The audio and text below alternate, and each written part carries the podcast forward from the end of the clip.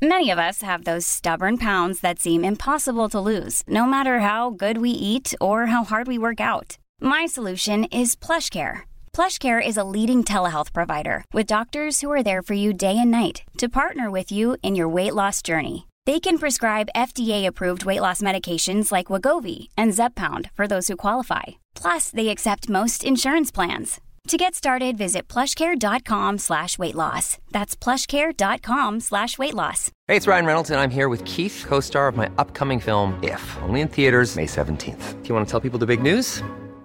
All right, I'll do it. Sign up now and you'll get unlimited for $15 a month in six months of Paramount Plus Essential Plan on us. Mintmobile.com slash switch. Upfront payment of $45 equivalent to $15 per month. Unlimited over 40 gigabytes per month. Face lower speeds. Videos at 480p. Active Mint customers by 531.24 get six months of Paramount Plus Essential Plan. Auto renews after six months. Offer ends May 31st, 2024. Separate Paramount Plus registration required. Terms and conditions apply if rated PG. Hiring for your small business? If you're not looking for professionals on LinkedIn, you're looking in the wrong place. That's like looking for your car keys in a fish tank.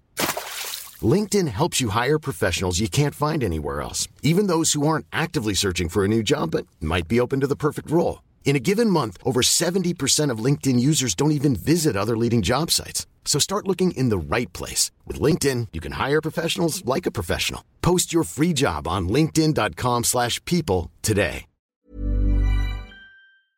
Uh, okay, listen now for the click track, everybody. Uh, and away we go. This is uh, track one. Take one, yeah.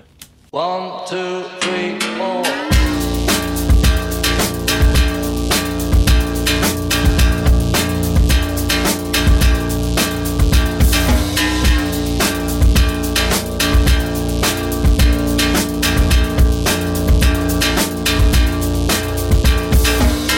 Hello, my name is Sonic Architect Adam, and this is Before the Encore. We're back. It's 2024, first one 2024. Didn't have one in January. My apologies for the delay. Um, life comes at you fast sometimes, but we're back. We're here. The schedule is the schedule and will be so for the rest of the year. Last Monday of every month, it means there's a new Before the Encore, the music industry deep dive podcast in your feeds. Um, if you would prefer 24 hours early, however, and ad free, you can get it on Patreon at patreon.com slash no encore if you'd like to support us there. Um, like I say, all episodes, including the main feed episode that comes every Friday, will land 24 hours early and ad free in there. You can message us on there. There's more content coming throughout the year. But that aside, if you'd like to join us over there, we would love to see you. But on to the show.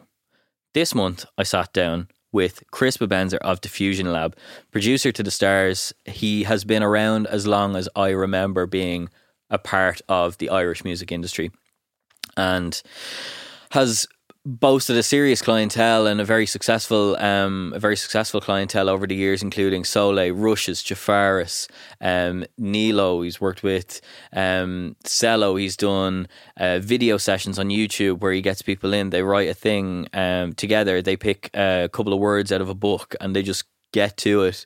Um, there's links to that in the uh, in the show notes. Um, he's one half of Diffusion Lab, as I've said.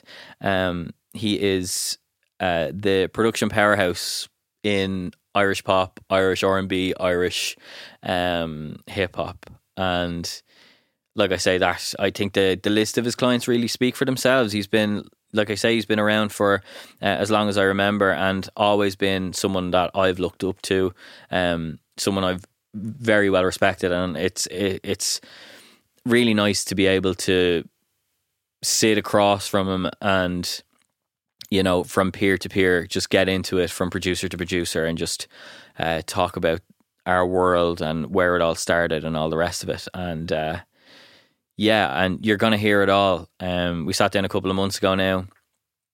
It was great though. I really really enjoyed it. I wanted to get chris on since season one so it was great to have him. And yeah i don't think there's uh, anything more i can add to that without spoiling. So without further ado this is Before the Encore with Chris Bubenzer. Don't make it obvious. It's cool that you copy us. In cahoots with the mafia. The art that makes over Basquiat. hold me on that. Put it there, homie on that. I'm from a home whole nother batch. Your people will influence the youth, you know me from that. A homie on that. The ego, knock it back. Drama queen, a hypochondriac. A hero, none of that. Even if I was a running back, ain't no energy for my enemy. Threading it carefully. You ain't no friend of me. How do you better me? Ain't no four jigger like the killer did the Kennedy. How you feeling? How you feeling? I think I'ma make the earth shake. Break it down, break it down. What's the work? Chris Benzer. Yes. I hope I got that pronunciation right. Yeah, you did. Excellent. thanks for thanks for joining me before the encore. It's been a long time coming. Yeah. Thank you so Um, much. A bit like um, a bit like with Alex O'Keefe. I've been teasing this for a while, Yeah.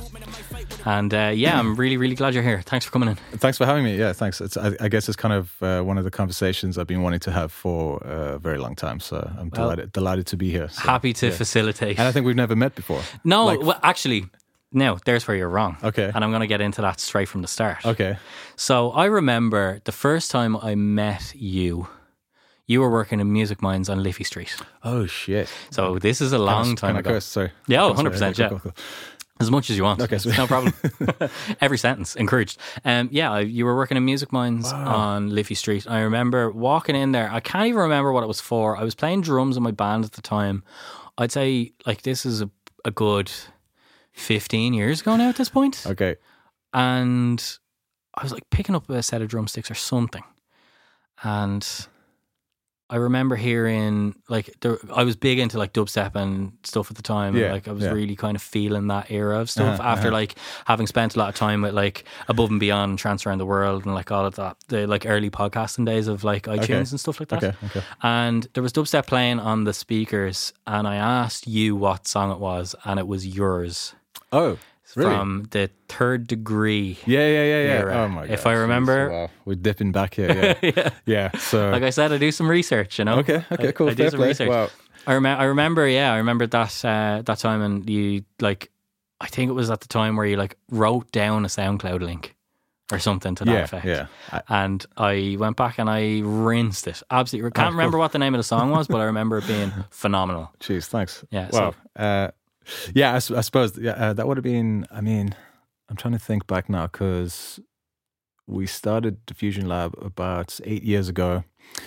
So I guess yeah, almost 10, 10 years ago, somewhere around there, Would have been yeah. something like that. Something yeah, like yeah. that. Okay, so well, I am apologies. Listen, I didn't I expect you to remember remember. that. That was just like my nice little nugget that Okay, I had cool. going in. I'm glad I got it in early yeah, doors. Yeah, the working retail that was fun. Oh, listen, we've all done it. I did a stint in Top Man for a while, and Yeah.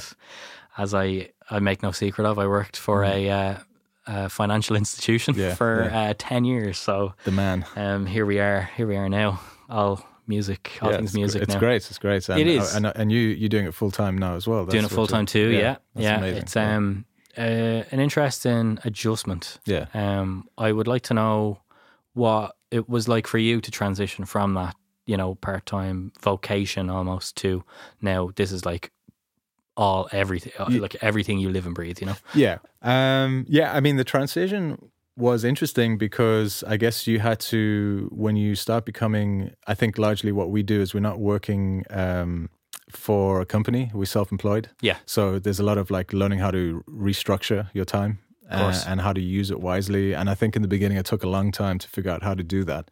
Um, but I guess it depends on your business. You, have, you kind of have to create your business model, right? Like your your structure and your plan, like how to how to approach it.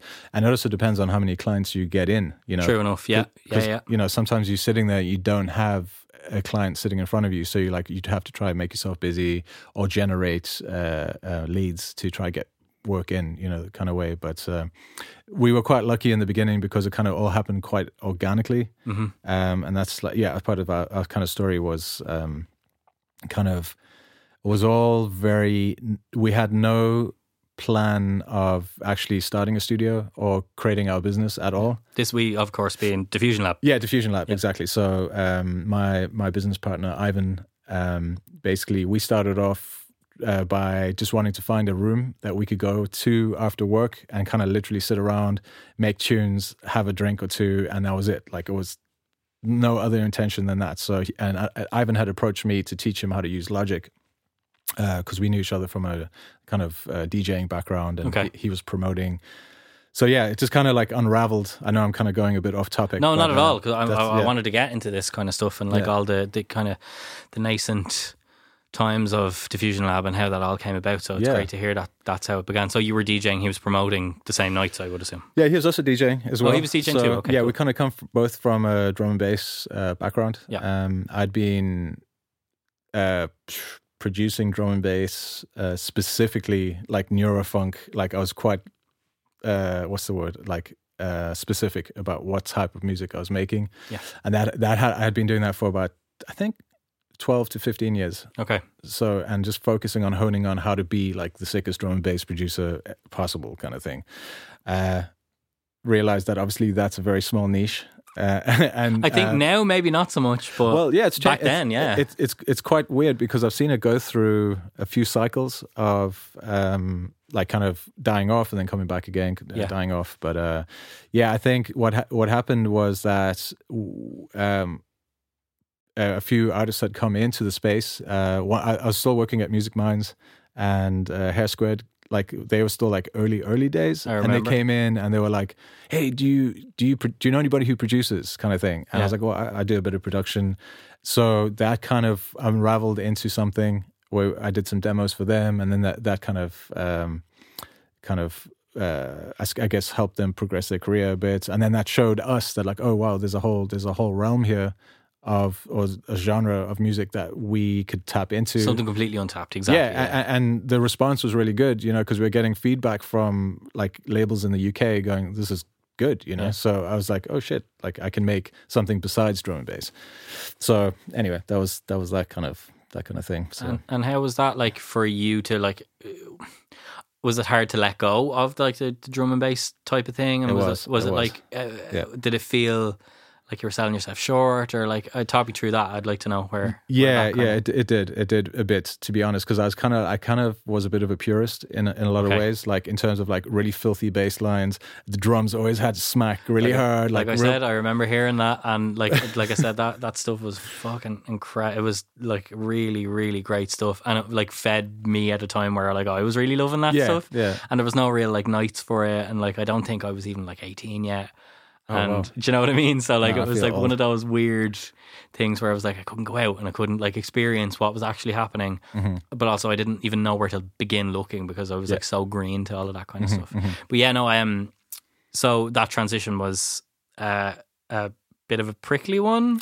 A little bit, yeah. It's, it's also because I had, you know, when you when you fo- so hyper focused on a specific style of production, Yeah. I really had to like I had to start dissecting other sounds. So I was like, first time for the first time, I actually up until that point, I I had no idea one what real mixing was.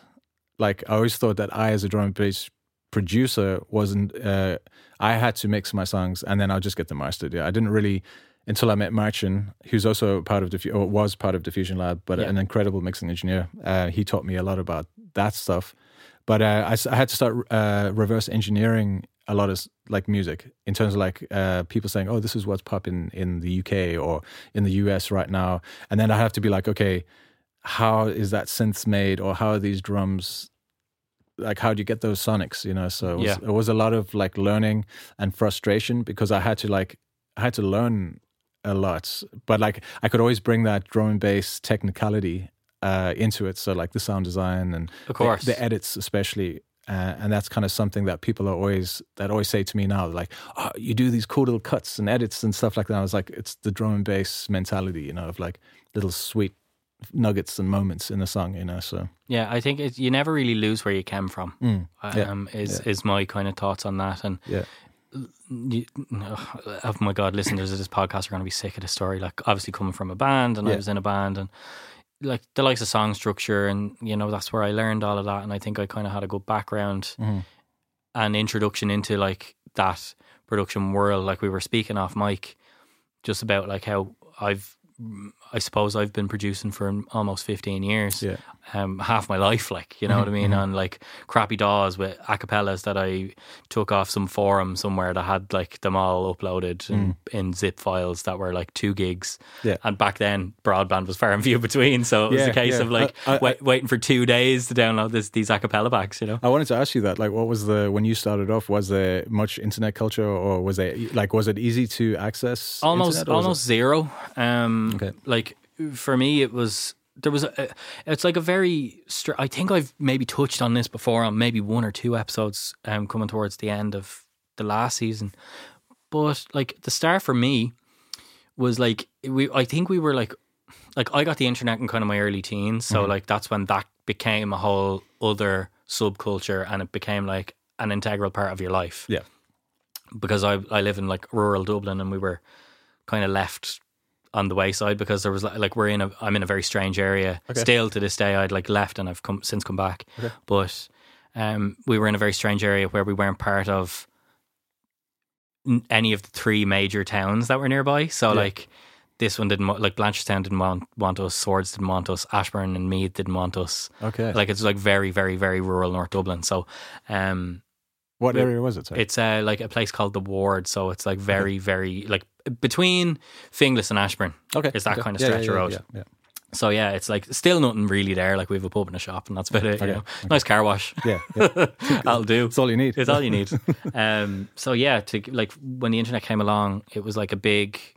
It was a t- it was a very interesting time, Mm. um, in my life to get it, and like social media wasn't necessarily even a thing then. Mm-hmm. Like MSN Messenger was like in its in the throes of its life. It was like having the Yeah. it was having its moment, Yeah, and yeah. um, that was kind of how I ended up discovering these forum sites that were based in Scotland, and it was all that kind of like rave music and happy hardcore and like that, those euphoria dance bangers that um, they would like take those songs and they'd like mix acapellas into them, Mm-hmm.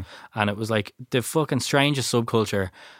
Uh, And like massively unknown, like Yeah. even even now, you know, I think there was like a, a slight resurgence. Of my curiosity got the better of me about a year ago, and people were doing it again but I never really tapped into what that was or like those Yeah, forums yeah. or anything like that. But yeah, it was a case of like everything would be provided there, and there'd be like cracks of like FL Studio and Acid Pro, Yeah, Fruity, yeah, uh, Fruity Loops as it was known back then, like Yeah, just yeah. by itself because Yeah, it was yeah. in single digits. Yeah. Like I think now we're up at like twenty or thirty or Yeah, whatever. yeah, Um, but that was kind of my introduction to it, and it was a case of like pure necessity of okay, I'm learning. It, it was completely peer led, so tutorials would be uploaded on what was the new YouTube back then. It was like brand new website, Yes. and people would like link their stuff to that, and like they'd "Oh, this is how I did this, or they'd like you know screen recording was just becoming a thing, mm-hmm. like all of those tutorials, stuff like that. So that was where I kind of got the I got bitten by the bug initially into like making music electronically Yeah. because traditionally like I wouldn't I wouldn't have any background in like playing anything. I've all, I've picked it all up since. Okay. So like drums would be my instrument still, but I didn't know that. yeah, Okay, but cool. now I'm kind of getting more akin to like bass and you know playing keys and sampling and Mm. all of that stuff. That's all been like and uh, sampling actually came a lot easier Yeah. because of my experience with those ac- that a cappella world back in the day. Yeah. So that's kind of how it all kicked off for me and then developed from there. And it was a case of like, I feel like I've gotten to where I need to get with this DAW, go to the next one. DAW being digital audio workstation for anyone who doesn't know. Um, the essentially where like you can create and record music into the program on your computer. Um, so started off at like those really, really, really kind of uh, minimal, minimal function, minimal interface Mhm. type things that look like they're still on Windows ninety eight. Uh, w- were you playing any instruments at that time? Not at all. Okay, cool. No, it was Okay. all a case of like acapellas versus other song, Yeah. and how I could kind of make those work for each other. Yes, yes. So Like- that like- it's it's a it's a fun one, you know, to like Yeah. think about. Um, sound design came a lot later. Mm-hmm. Came kind of a couple of years after that when I figured out what like Serum was, Yeah. that synthesizer, and like the how you were able to explore so many different things through that, Mm-hmm. and then what like analog synthesis, and then you know all of those kind of things, and figuring out what like what waveform made what sound, and then you know pulling it all back together and figuring it all out. Yeah, yeah. So like that, yeah, that was kind of that's where I Okay, cool. I found it all, and then Yeah. with the the all of the band stuff kind of came after that, and I mm-hmm. went kind of full analog with like we were a guitar band with drums and bass and like Cool. real stuff you can get your teeth into. And Yeah. after that, just kind of it's a bit of a full circle thing. I came back mm. then, and now I'm here, and Yeah, you kind of. I suppose it's a it's a good kind of uh, progression because you kind of I suppose getting that first uh, the the electronic foundation or the kind of understanding of like sampling or just like manipulating and layering audio, and then obviously going playing with the band, you learn how to structure songs, how to write a verse, a pre, a chorus, like Yeah. all that kind of stuff, and understanding.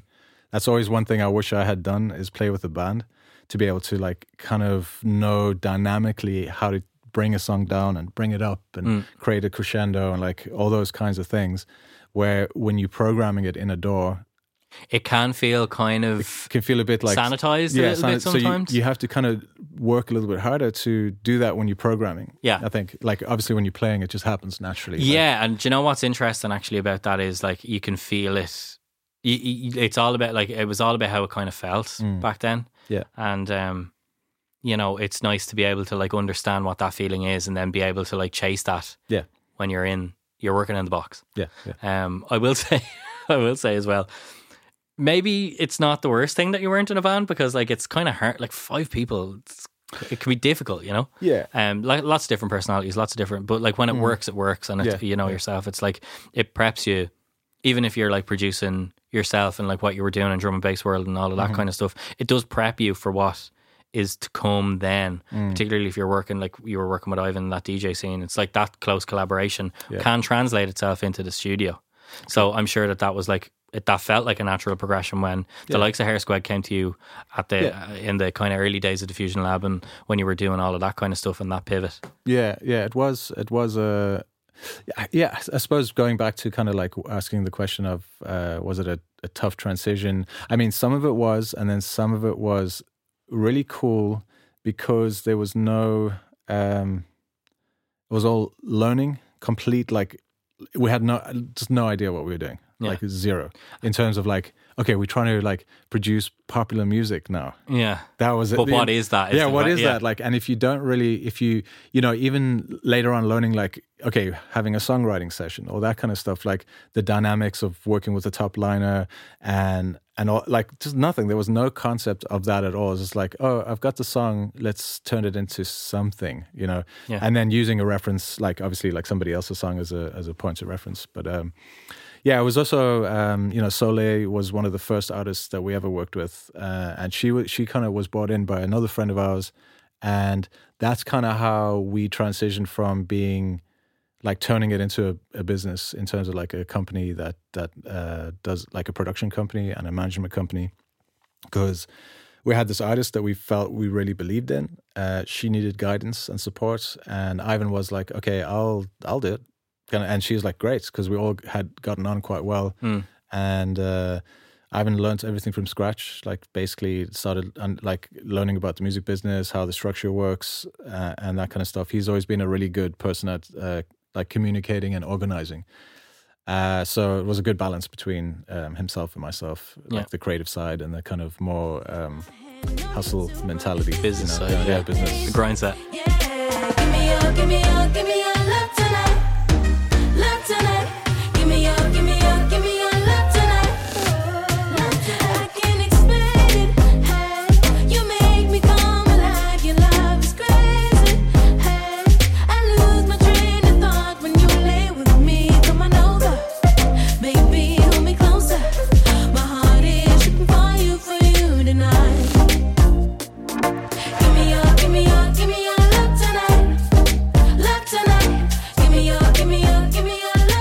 Think like that's uh, an, an interesting thought because as a producer, like you do get, um, you get attached. Like I, I find like you do because there is an investment there, um, and like no doubt this is the same with you for any of your like returning clients or like people who you work with, and you just like you re- like it's that like true belief, and you're just like I fucking love what's happening here, Yeah, and it's in that moment, and you're just like kind of really lost in it. So it's nice that you could kind of see that, but also it's nice that there was another person there to kind of do the bit that you nec- didn't either weren't necessarily equipped to do mm-hmm. or didn't have the capacity to do. Mm-hmm. Yeah, Because like I, I do feel like sometimes it's like I wish I could do it all. Yeah. For you mm-hmm. know some people, or even for myself, I wish I mm-hmm. could like just you know do it all. But like uh, that's that's kind of pointless to me because if I I I would then be sacrificing something that I might be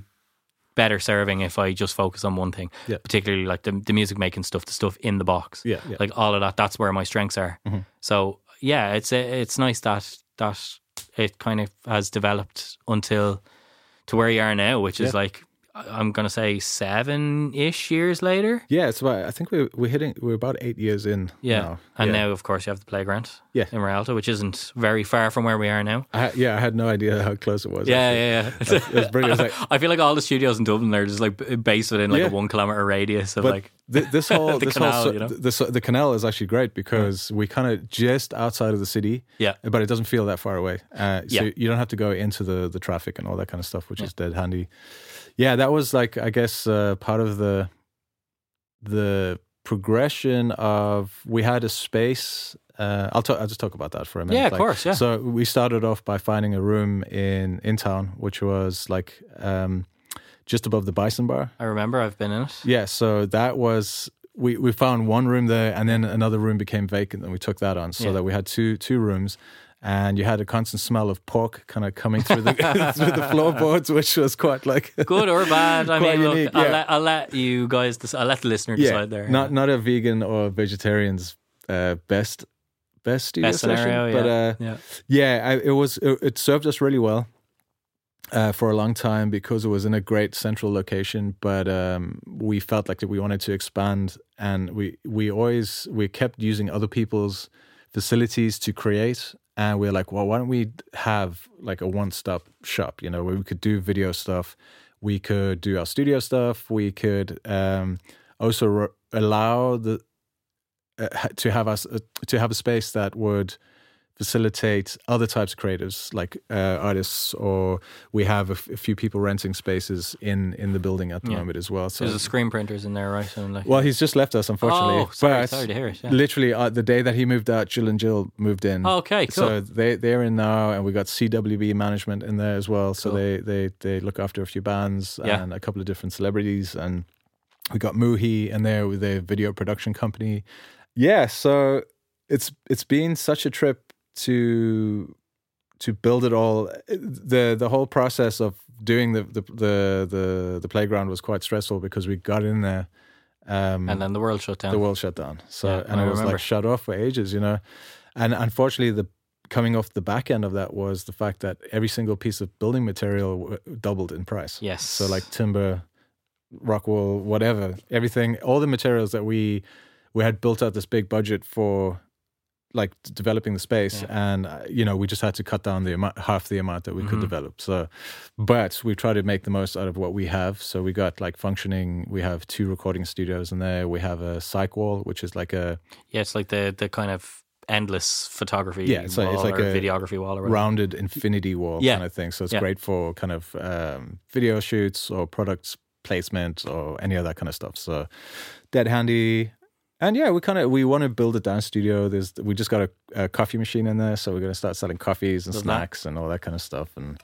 yeah it's it's a good vibe um most people that walk in there they're just like we had no idea this place existed this is so cool so, Seems to kind of be the common thing. Like it's Yeah. uh, you know creative spaces are getting lost in Dublin, and that's Mm. it's very sad. And but it's like a bit of a known issue, and think has been for Yeah. some time, particularly with the venues and stuff closing Yeah. down. But it's nice to like, from my perspective, it's nice to see places like the playground opening Mm. as places that you can create music. Yeah. You know, for if I'm just like to keep my producer hat on and like not maybe just like leave the blinkers on for the purpose of the podcast, it is nice to see that there are, you know, opportunities available to open studios. Like Simba's opened his place, Jungle Mm-hmm. Yeah, Beam, yeah, and like yeah. Nesto's doing his thing. yeah Um, you're obviously doing your thing over in the playground. We've got our spot here, Mm-hmm. Yeah. which is great. Like, uh, and you know, there's like uh, and obviously David Curley over in um over in Artane with Yes. the with the clinic. yeah So Oh, like, yeah. it- Uh, it- the clinic looks insane Oh, my the God. analog! Like, I can't wait to get him on the podcast and just Yeah, nerd out over. yeah. Like Have you been down? analog synthesis? I haven't been there yet. No.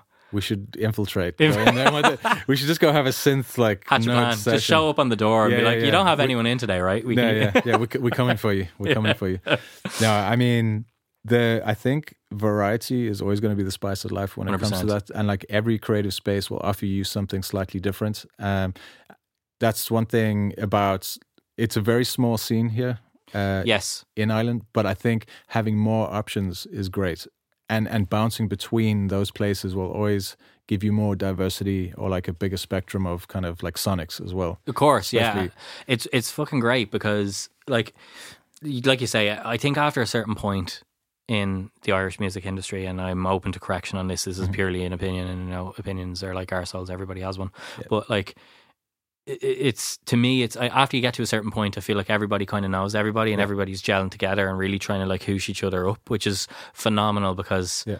um, I don't know, like I didn't necessarily experience that in the early stages of my career, but I think that was an insular thing within my particular unit. So, um, I don't think that that was like a, a like a, an industry problem, but it's it's great to now be involved to a point where, um, you know, like we obviously do work together. I, I- you might send me stuff to mix, or and like even the fact that there's three of us that share this particular studio. Yeah. Um, it's nice that we like have each other to like bounce ideas off, or if we're stuck. And I'm sure it's the same in the playground, but Yeah. like people coming in and out. You've got two studios in there. No doubt you're seeing lots of like new talent come up. Yeah. Um, and like being able to like have exposure to that is great. Mm-hmm. And while the scene is small, it's growing at such a speed. Like Yeah. I can't look. My head is fucking spinning There's loads with the amount of stuff that's happening. Yeah. And it's like phenomenal from the perspective of me and you Mm-hmm. as producers to be able to like see that at the ground level. Yeah. With the playground, being able to like offer that space to people to come in at an affordable price is like uh, how is that then benefiting you as a producer? Are you like then taking inspiration from that? Are you you know, is it a case of you hear something in the next room and be like, I really like this, maybe I'll approach this artist to work with them or how is it how how is that kind of balance been for you and being able to like have that exposure and see that on your like on your doorstep? Yeah, I mean, it, it's one of the, the major benefits of having the space is the, um, the amount of footfall going through there at the moment. It, it's presenting opportunities constantly uh, because, as you say, like you will bump into somebody. I always like sneakily will knock on the door and just, just introduce myself and be like, "Hey, how you doing? This is who I am." What, could I have a listen to what you guys are working on and like just to see possibly if there is an, an opportunity to to maybe work together. Um, a lot of times people will come in to me and just be like, "Hey, I heard you here. I'd love to work with you on something." Mm. So that so that is that is great, and there's a lot of cross uh, pollination between other artists in the building. So like you'll you'll have somebody walking into somebody else's session, or even with our own artists Yeah. that we manage. Uh, sometimes they'll be working in separate rooms, and they'll just knock in. And and next minute that person's written a top line or come up with a hook idea or like oh why don't you do this so there, there is constant like um, back and forth and creative like ideas being shared. So It's nice really that cool. yeah, it's nice that there's like a community aspect. I think it's like the same in most studios. I'm sure like David would say it about the clinic, and Mm-hmm. we can certainly say it about here. It's like a case of the people you might meet if you're like doing a changeover with somebody because like we've only got one room here, which I think is like a blessing and a curse to, to some degrees because like sometimes you might just be like gingerly waiting outside looking in the window, being Yeah. like I don't want to interrupt, but Okay. I kind of need to get going. But Yeah, also yeah. at the same time, it's like I'm fucking loving what I'm hearing, so please keep doing what you're doing. Yeah, yeah. Um, but then you're like meeting people and like, Mm-hmm. you know, like people who I would work with, artists who I would work with would meet Cormac, and then I, artists who Cormac works with would meet me, and same with Matt, Yeah. who also works here as well.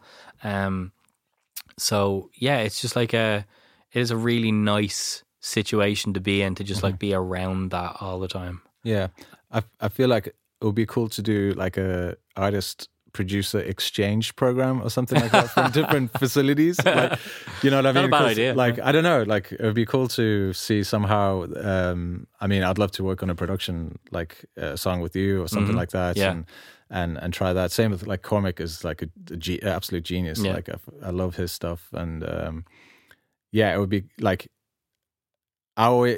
I guess you know with our artists, uh, a lot of the time I'm working with them because I'm available. Yeah. and it's kind of part of the process. But I always feel like um, I would always love to hear what other producers or would do with them and see, you know, like because I know you, you would think of something completely different. yeah, exactly. It's like of, there's a, there's an abstraction Yeah, to like yeah. what what would happen. I, Um, I always love other people's other producers stuff anyway like anytime i hear anything that you and alex do Hmm. i'm just like fuck i wish i did that it's so good i'm like it's like a, healthy jealousy I for me like, yeah, and you know what? That's fucking like it, it is the exact same. Like anytime Yeah. I'm hearing something that Alex is do- like myself and Alex obviously work Alex O'Keefe Mm. working together um, a lot on like lots of different stuff. Um, and that's great. Like I think most of the work is kind of done. Most of the legwork is done by him. Oh, okay. Um, in terms of the production, I have to kind of give credit where credit's due. I don't want to, you know, yeah feel like um, it's. I mean, it, it does. alright, it, yeah, it, no, no, as in it does feel like 70-30 Alex to me. You Oh, know? okay, okay, okay. So, um, yeah, it is like def- It's great to be exposed to that, Yeah. and then to be like listening to stuff that you're doing, um, with the likes of Sweetlemondae and like all of that kind of stuff that's happening now, Mm, and even like mixing your productions, getting into like the weeds with it is really Yeah. nice to be able to like see it all broken down and what it looks like and how that then kind of pans out over time and like what your thought process is on the basis of what you've structured out in a song. Okay. It's I I get kind of very Yeah. I go like five six layers deep almost. You can dissect like, it a bit, which is a is little bit, yeah. yeah. And I think Uh, that's just like the producer brain that we have, you know. Yeah. Uh, so, just quick question for you as a mixing engineer: When you get your stems, the way I present them to you in separate folders, like uh, so, for anybody out there that um, what I'm talking about is when a production is finished, what you'll have to do is export all the single tracks, and then you send that off to a mixing engineer. Uh, and normally, what I try and do to make it more pleasant for you as a mixing engineer is to put all my bass parts into a bass folder That's perfect. then guitars into you know like try do it like that so that when you're because most mixing engineers will have a template yes. with buses in it yes. that have okay here's all my harmony stuff so anything that's piano guitars anything like that will go into a harmony bus and then your bass or your drums or maybe you want to separate it a bit more Yeah. so if you're a producer out there be kind to your engineers they'll, they'll, they'll It- like you for it I will say it does help. Yeah, it does help when stuff is organized because um, Just a it bit of just makes time saving. It, yeah, it's it's like it could save the guts of an hour and a half. Yeah. You know what I mean? Yeah. Um, which is i i- it's a it's a nice thing to like.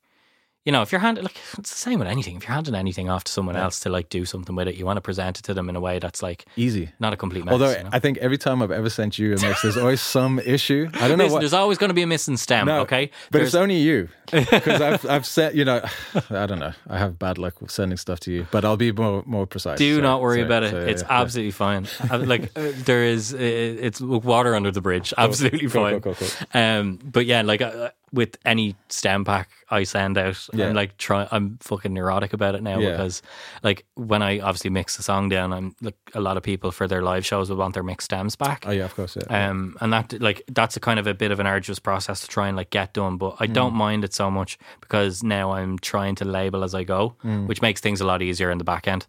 So, um, if someone is looking for their mixed stems, I want to just make sure that like all of the stems are actually there and I don't have anything muted because Fucking often send a muted stem and it's like Yeah. the stem's blank. Um, yeah. you know, You're like, oh, it shouldn't be. I'm like that is making me look terrible. So sorry know, about that. know, yeah, know, we've done- all been there. We've all done it. So- Um. So yeah, what like let's go back to the production world Okay, for a cool, minute. cool, I want to just um kind of dive in a little bit deeper there. So, Diffusion Lab starts. Hare Squead comes in.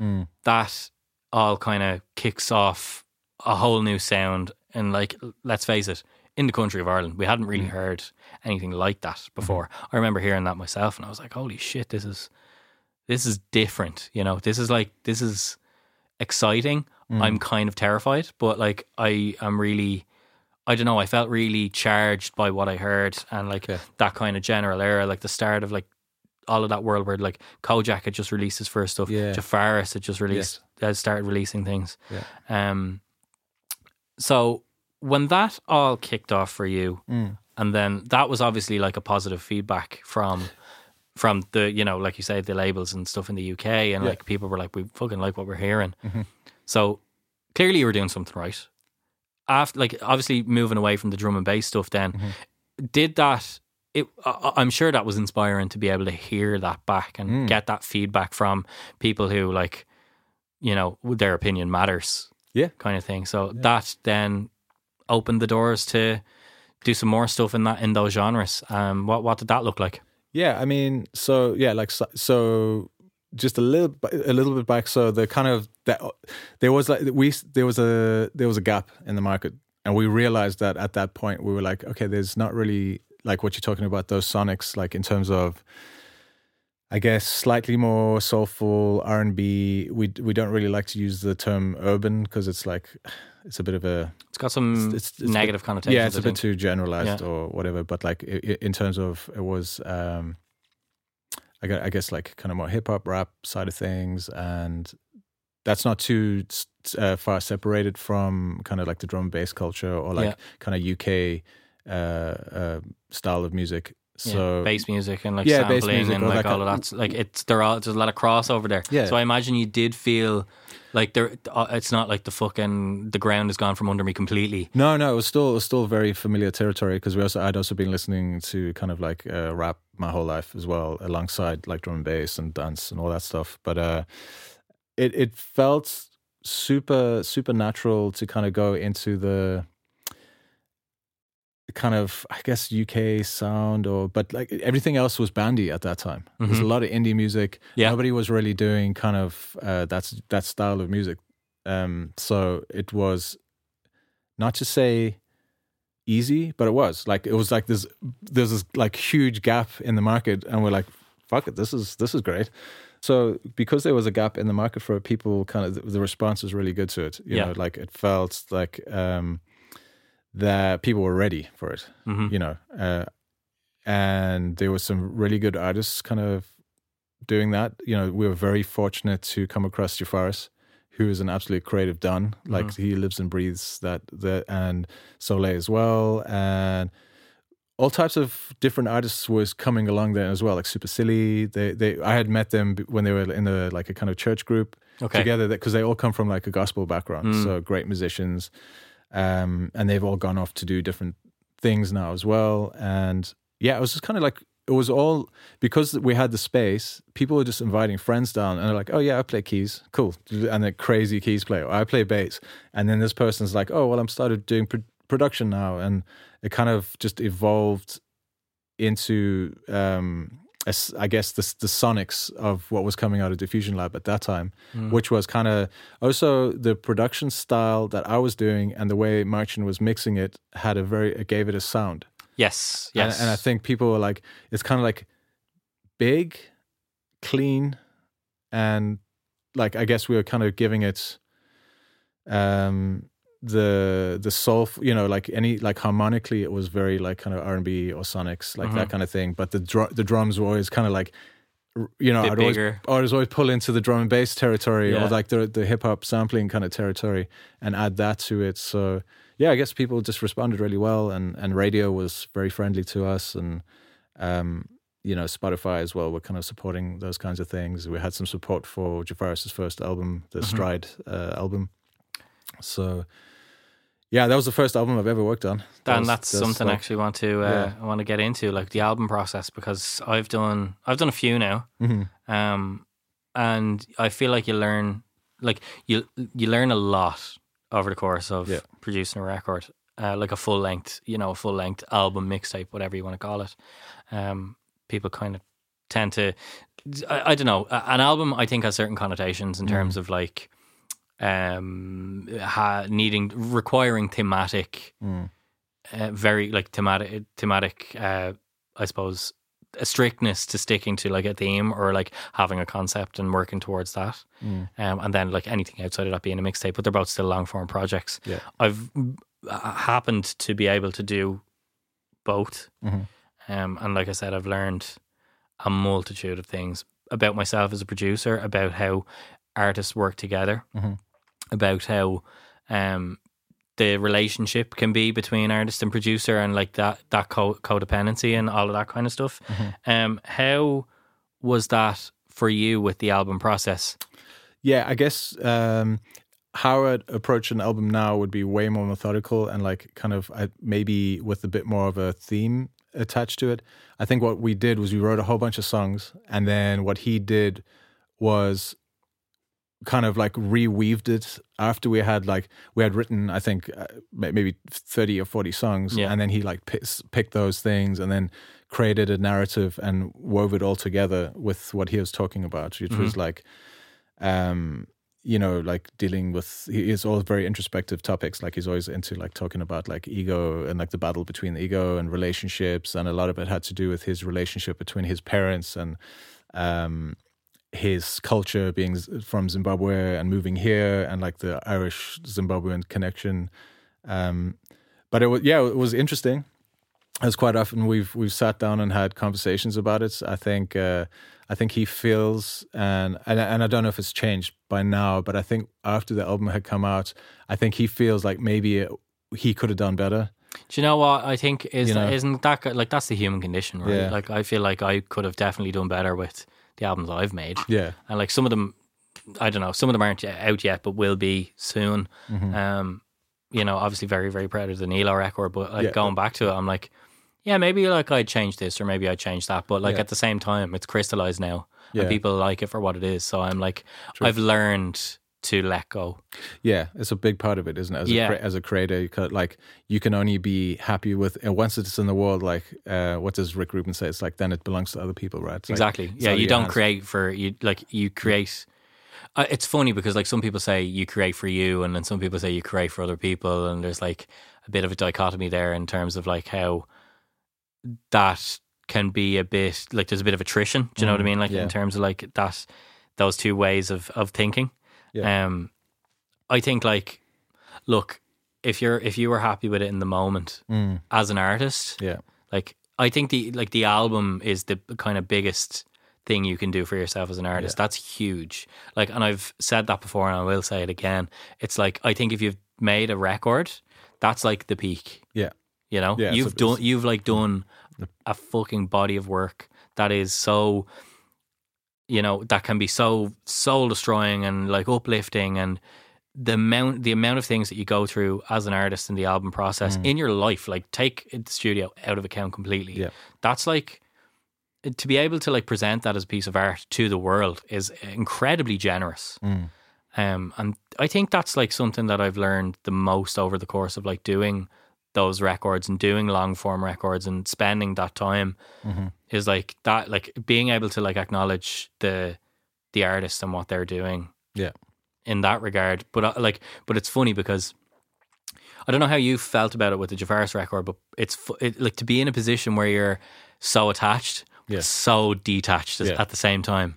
It's like Yeah. you are you're obviously immersed in this thing and you're doing this thing with this artist so closely for such a long time, Yeah. but it isn't yours. Yeah. Yeah. Hundred percent. How was that? Like how how did you kind of how was that tightrope Yeah. felt and like so, so super interesting. I think that was a huge part about. Uh, it taught me how to become a better producer in the in the fact that uh, one, I was not making music for myself. Mhm. I had to, I was there to serve the artist, Mhm. um, which I I kind of had issues with in the beginning because I was very attached to it, like sonically, like Mm-hmm. or decisions or creative decisions. Because I would, uh, you know, in the beginning I would be like, oh, why don't you try this? And oh, we, we you should do a harmony here or do this and like, and and anytime he would shut an idea down, initially I would be like, oh shit, like my idea is crap or like these kinds of things. felt personal kind of. Yeah, and I, I'm I would say I'm very fortunate to be in a position now where, like, in a creative situation, if somebody doesn't like an idea, I can like literally water off the back. I'm like, okay, cool, let's go next. Da da da.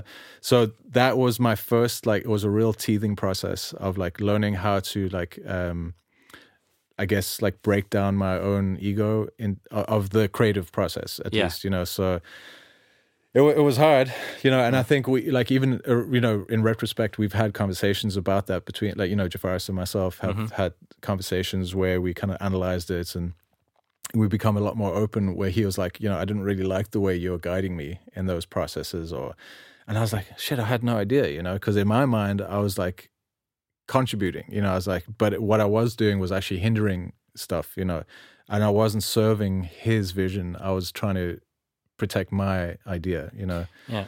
so yeah there was definitely moments of like i guess uh friction Yeah. that, that went on in the project but like i also think back of the, the amount of times we were like jumping up and down in the room like literally hugging each other like going oh my god this is sick," you know like literally like hyping around the room and and uh, so there was beautiful moments in it but like that's what an album should be right A hundred it's- percent. it should be tears and frustration and hype and be like that that's the creative process. so, And like part of me is like, if you don't have that, I don't know what you're learning. yeah, and maybe that's like just pure naivety Mm-hmm. or like I don't know wankiness or do you know what I mean? I, I, I don't really like know how to fully describe my my thoughts on it because it's like it's such like it's such a fucking strange job, isn't it? Mm. Like let's let's just like really lift the curtain here. Yeah. it's what we do is fucking weird, right? weird, It's weird. It's fucking wonderful. yeah, Um, and it's like it is one of those things where you know the retrospect is what makes us grow as like creatives in you know in, in the world that we're in, the production world, and when we're in the chair at the at the desk, and those like guidances and knowing it, it's like so fucking difficult because everyone's so different, yeah, and we're all we're all people and people are so complex so Yes. it's a case of like we're we're kind of tasked as producers with figuring out what buttons to push quickly Mm-hmm. Yes. and sometimes that can lead to pushing the wrong buttons and then you don't know where that's going to go but Yeah. like look i've been very fortunate that that, that hasn't happened a Mm-hmm. lot and i you know i'm I, I i trust my intuition yeah, um, and I think that's like that's the key and like learning kind of over time the more exposure I've had to those long form projects because I do think they carry a lot of weight both creatively and you know in terms of like a learning curve for Yeah. you yeah. um on the back of it as someone who isn't the artist but like artist adjacent Mm. um I do think that is one of the biggest takeaways for me I don't know if that was like the biggest takeaway for you but if it wasn't what Yeah. was Yeah, I, th- I think. I mean, uh, I mean, I, am sure you can agree to this. Like half of what we do is quite technical uh, in terms of like there's a lot of um, problem solving and kind of like creative, um, like like you know sound design and that kind of stuff. Yeah, and yeah. the other half of it is very emotionally driven. You know, Mhm. like where we have to. You know, I'm sure you do it when you when you start a session. Is uh, first hour a lot of time is just talking. You know, and, Yeah. and figuring out the vibe. Like, yeah, just like how you feeling? know, what's parti- you know, particularly for like people who we've never met before. Yeah, I think that's like it's it's important to like establish a connection. yeah, with, yeah, hundred percent, and just like to like let let those people know, let those artists know that you know this is who you are, but Yeah. also first and foremost is like I want to know who you are, Mhm. so I can like be there for you in Mhm. whatever way you need me to be. Yeah, yeah, it's quite weird. You you really have to be quite good at like uh, deciphering people's uh, personalities quite quickly because some people want to have a serious session and some people want to have a lighthearted, joking around type of session. Uh, some people feel like they really need to be heard and it's like very serious and not not like not too like like somber serious, but like. They, they come in with a very specific intention and they know exactly what they want and it's Mhm. more methodical and some people just want to mess around until it like feels, it feels good, Yeah, yeah. so yeah, I guess it's just kind of like it's a real uh it's the the biggest lesson I've learned from being a producer is like understanding different personalities and how to read the room Mhm. and like how to f- uh, how to communicate um, a creative idea. It's like that's very difficult. It's as little as a switch like light. Roll the dice with a black, be alright. Pick a side, do or die, run the game. Don't be tripping off for nothing, don't be chained. You as free as a bird, so you know. Flowing with a flow, flowing with a breeze, took a break off the dumb. Seeing new views, praying about good news. Hit me up like that, cause I'm down with that, uh. Yeah, I've been seeing all the ways. I've been chilling out of space. Yeah, been feeling out of place. I've been deep up in the in terms of like though just quickly um, going back to what you were just saying about like you know that really that real kind of level of seriousness versus like the kind of let's throw muck at the wall and see what sticks Yeah. do you have a preference as a producer Uh, more fun. Yeah. I, I love messing in the studio. Uh, I, I, I love, I love being silly. Like, to be honest, I find like the best kind of music. And at the end of the day, when you walk away from a session and there's like a good buzz and everybody's hugging and you're like, oh, that was deadly. And maybe it's not the best song in the world. It's the feeling that you've all came together and you created in that room is it's kind of special. You know, you've created like a little mini vortex of like vibe. I don't Yeah. know. I don't know how else to call it. No, Like, you're right. It's a very special thing to- Yeah. to, experience. You know? Uh, I think like that's that's something I actually said recently to um I said recently to Shiv in terms of like production and like all that kind of stuff because like she would produce a lot of her own stuff Yeah. and it's fucking amazing. it's really good. Yeah. But like I, uh, you know, I we were having a conversation. Don't know how it came up, but she said um something, and that like it was something about like you know taking stuff away or like something not feeling right, and I was like, if it feels good, it's meant to be there. I was Yes. like, it doesn't matter how it sounds, doesn't Yeah. matter like what Yeah. it is. Like if it's like okay, you're not just putting it there for the sake of it. If it feels like it needs to be there, and that it doesn't. Uh, but like after that, I don't think it really matters how it sounds. Yeah. I think if it's like to you as someone like if it's that important, it could be someone like fucking roaring in the. It could be like a, an ambulance siren going off in the background Mm. Yeah. that like just happened to bleed into the microphone. If it, if you take that away, you lose a bit of the soul. Yes. I think that like it's not necessarily worth the sacrifice. Then you know, yeah. Those, even if our pe- people are like whispering in your ear, sorry to cut across you, Yeah. but even if people are whispering in your ear saying, "I don't like this, I don't like this," trust your gut. Yeah, uh, but also, yeah. I mean, for the artists especially, if they if they really wanted, I would, I would maybe try and like discuss why I think doesn't suit it. A hundred percent. I'll The- always The try. conversation is but if- very important. If yeah. they like, no, I want it. I'll be okay. Cool, cool. It's staying. You know, Yeah. and then I'll just learn to love it. It's like, have you ever been like, uh you write a chord progression, and then everybody in the room starts from the the the three, Mm. and you listening to it from the one, and then everybody, yeah, and then they they're like, no, that's the one, and you're like, they then you have to move that part of the chord progression to the one, and you and it's like.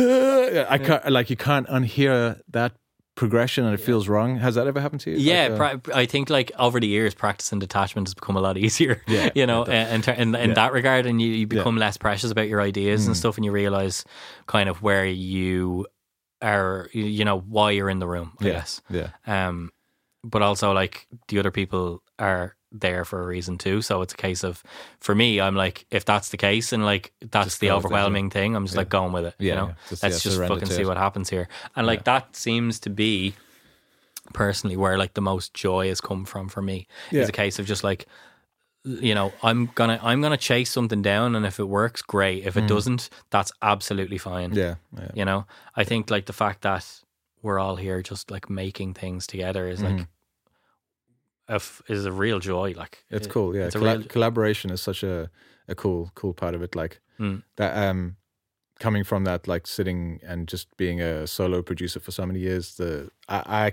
I actually find it harder now to sit on on solo stuff. hmm Uh, I way prefer uh, working with other people.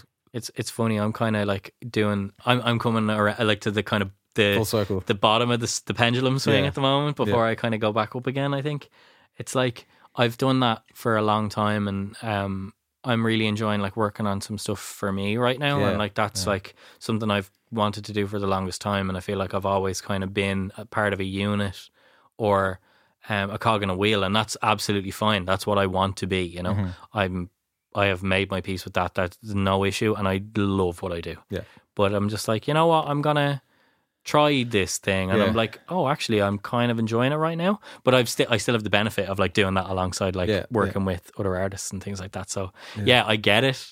But like right now, I'm in the Mm. Yeah, in the- I'm, the I'm other- in the, the flip phase cycle. Yeah, yeah, yeah. I, I've kind of come I've come into that idea or like that place where I've thought I'm ready to do like a an like a solo project by myself, and I've Mm. started about three solo projects, and I've scrapped all of them because I'm just like this is dirt. Like it's and terrible. what did they look like? If you don't mind me asking. No, no. I mean, I think I, it depends on who I get inspired by, but I kind of always want to go back into the more undergroundy, um, uh, I guess, drum and bass based ter- territory, but maybe not drum and bass specifically, Mhm. uh, but using that palette of sound. You know, Yeah, like, going back to your uh, roots. Yeah, kind of. Yeah, kind of keeping it more. But I think, I think it might come up soon. I mean, we're talking about early on about how the Fred again and Skrillex and all that kind of thing Mhm. have really, they've de- like taken that world and put it into something more digestible. And Yeah, I, and I yeah, kind of dig that. Like I've, I've, I'd maybe go a bit more filthy, to be honest. Like, like in terms of like, I love The sound design, like, dis- yeah. distortion is like my my friend. I I love distorting the shit out of anything. So, and I don't. I mean, there's certain projects that I work on now that I get to go into that territory, like with uh, whoisdays, Mm. uh, that like his, his stuff. It's like Galak grungier, but it's It's a lot It's funny. It's Like I, that stuff is like that must be such an interesting um, marriage for you of like that world that you're in, where it's Mm. Yeah. like this like clean cut stuff, Yeah. but also it's like kind of guitar-y as well. Yeah, it feels yeah, like it's yeah. like going back to like band and organic and all Yeah. that stuff. So like, e- how are you finding emulating that? Well, it's it's quite weird because okay, so like also with so he he and uh, Valarie Rose, who like she's like pop punky kind of Yeah, stuff yeah, yeah, at the moment. So I'm di- I'm getting to dip into uh, a whole world that I really enjoyed listening to in like 90s, which was more um, like kind of you know the Nirvana and and Pearl Jam and, mm-hmm. and and Smashing Pumpkins and all that kind of stuff. So I did really enjoy that kind of grunge territory. So I'm kind of I'm getting to exercise some of that, and it's quite weird because I'm coming from a drum and bass background. So I don't I all the guitar I know, I'm literally like I don't play any instrument, but I'm figuring it out, you know, mm. and I'm doing like more rudimentary like shitty playing, but it kind of adds to the simplicity of the grunginess. Yeah, because it feels real, right? Yeah, it's kind of just like I'm gonna just use what I got, and that's it. That's all I. That's all I can. And then like the drums, I don't have a kit to record, so I'm programming everything, and I'm mm-hmm. trying to. I'm trying to program it like each round of eight. I'm trying to do it sloppy, and I'm I'm trying to like okay, well, you'd never hit this this drum at the same time as this. So I'm trying to think of programming like an actual drummer, and it's fun. It's really it's really cool. Yeah, I had um I had a similar experience actually when it comes to like that drum programming, but like from a drummer's mindset. Yeah. I'm trying to like put myself back in the seat and I'm like, how would I actually play this? Mm, Um I had that for a song I did